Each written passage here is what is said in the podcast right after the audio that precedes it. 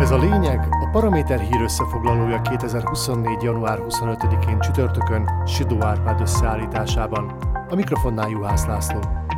A lényeg támogatója az új évben is a Kaufland. Alig tért haza Peter Pellegrini Brüsszelből, ahol győzködte az Európai Uniós politikusokat, hogy Pozsonyban nincs is maffia kormány, a koalíciós képviselők csütörtökön rögtön ráléptek a pedára a Nemzeti Tanácsban, és felpörgették a büntetőjogi reformnak nevezett csomag elfogadásának iramát. Akadt 77 gombnyomogató, aki megszavazta, hogy gyorsítsanak az eljáráson, mert rettentően sürgős, hogy minél hamarabb új büntető törvénykönyve legyen az országnak. Meg minél korábban szűnjön meg a korrupciós ügyekkel foglalkozó speciális ügyészség. Még időkorlátot is szabtak a téma általános vitájára, mert ennél halaszthatatlanabb kérdést elképzelni sem tud az ember. Hiszen gondolni kell a sok bűnelkövetőre, akiket a mostani rendelkezések szerint akár évekig is be lehetne kasznizni. Viszont Robert Ficóék holdudvarában bizonyára elég sok embert érint ez az igazságtalan hozzáállás, és a hatalom minél hamarabb gangsterbarát törvényeket léptetne érvénybe ami miatt az államfő nyilvánosan sajnálkozott is. A naív ellenzék meg egy darabig abban bízott, hogy a hlaszos házelnök betartja a szavát, aki a múlt héten megígérte, hogy nem avatkozik bele a parlamenti vita lefolyásába. Azonban most Fico utasítására a koalíciós többség támogatásával mégis rövidre zárták a vitát. Pedig az államfői pozíció felé kacsingató Pellegrini szerdán jött vissza brüsszeli útjáról, ahol fűt-fát ígért az uniós vezetőknek. Pontosabban azt, hogy a büntetőtörvénykönyv módosítása nem csorbítja majd a jogállamiságot, és a várható változásokról egy kormány megbízott időben tájékoztatja majd az unió szerveit.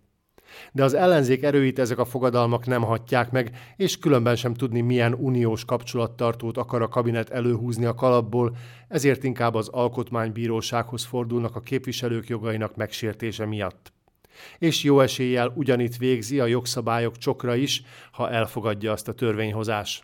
Ám ott még nem tartunk. Csupán a szégyenérzet átérzésénél, mert a zsivány simogató törvény előterjesztője nem volt más, mint Tibor Gaspar, a most már szmeres, korábbi országos rendőrfőkapitány, aki ellen milyen véletlen egybeesés, szintén büntető eljárás folyik. Az ellenzéki pártok vezetői szerint az összes gátlásukat levedlő koalíció mindent megtesz a másik oldal elhallgattatása érdekében, és az országot vissza akarja vinni egészen a gyalázatos meccsjari időkbe. Félő, hogy az új körülmények között majd több ezer lakásbetörés meg kocsilopás ügye kivizsgálatlan marad, a károsultak nem kapnak semmilyen elégtételt. A nap folyamán aztán maga a miniszterelnök is jelezte, kardinális ügyről van szó, és a büntetőjogi reform alapkoncepciója meg nem változik.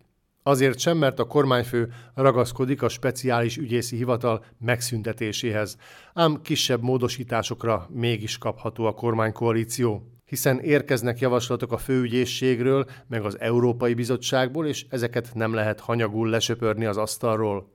Arra viszont tökéletes lesz a mai parlamenti döntés, hogy gondolkodásra képes emberek sokaságát vigye ki a városaink utcáira, tereire, mivel azok sokadjára is ellenzéki tömegdemonstrációktól lesznek hangosak, tucatnyinál is több településen.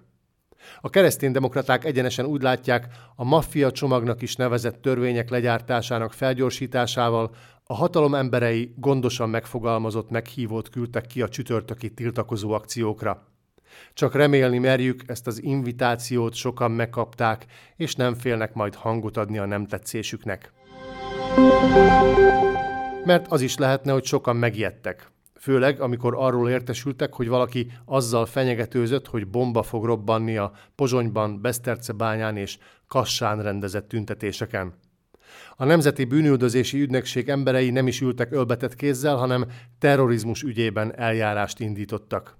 Úgy néz ki, a nakások között a belügyi tisztogatás ellenére is akadnak olyanok, akik nem veszik félváról az ilyen félelemkeltéseket. A rendőröknek sikerült felkutatniuk a levél íróját, csütörtökön délután pedig őrizetbe is vették. Ha a kormánykoalíció gyorsan törvényben nem foglalja, hogy az ilyen fenyegetések kiagyolója tulajdonképpen egy hős, egy szuverén hazafi, akkor akár 25 évre is ítélhetik. Közben egy országgal arrébb Ukrajnában már 700 napja tart a háború, és a vége még sehol sem látszik. Az derék dolog, hogy a szlovák kormány feje végre átruccant a fasizmushoz dörgölőző oroszok által sanyargatott szomszédba, bár ami az ungvári látogatását megelőzte, azt nem rakjuk ki az ablakba. Az ukrán elemzők is látják a nyilvánvalót, hogy Fico sokszor bort iszik, de a választói előtt vizet prédikál, mégpedig telitorokból.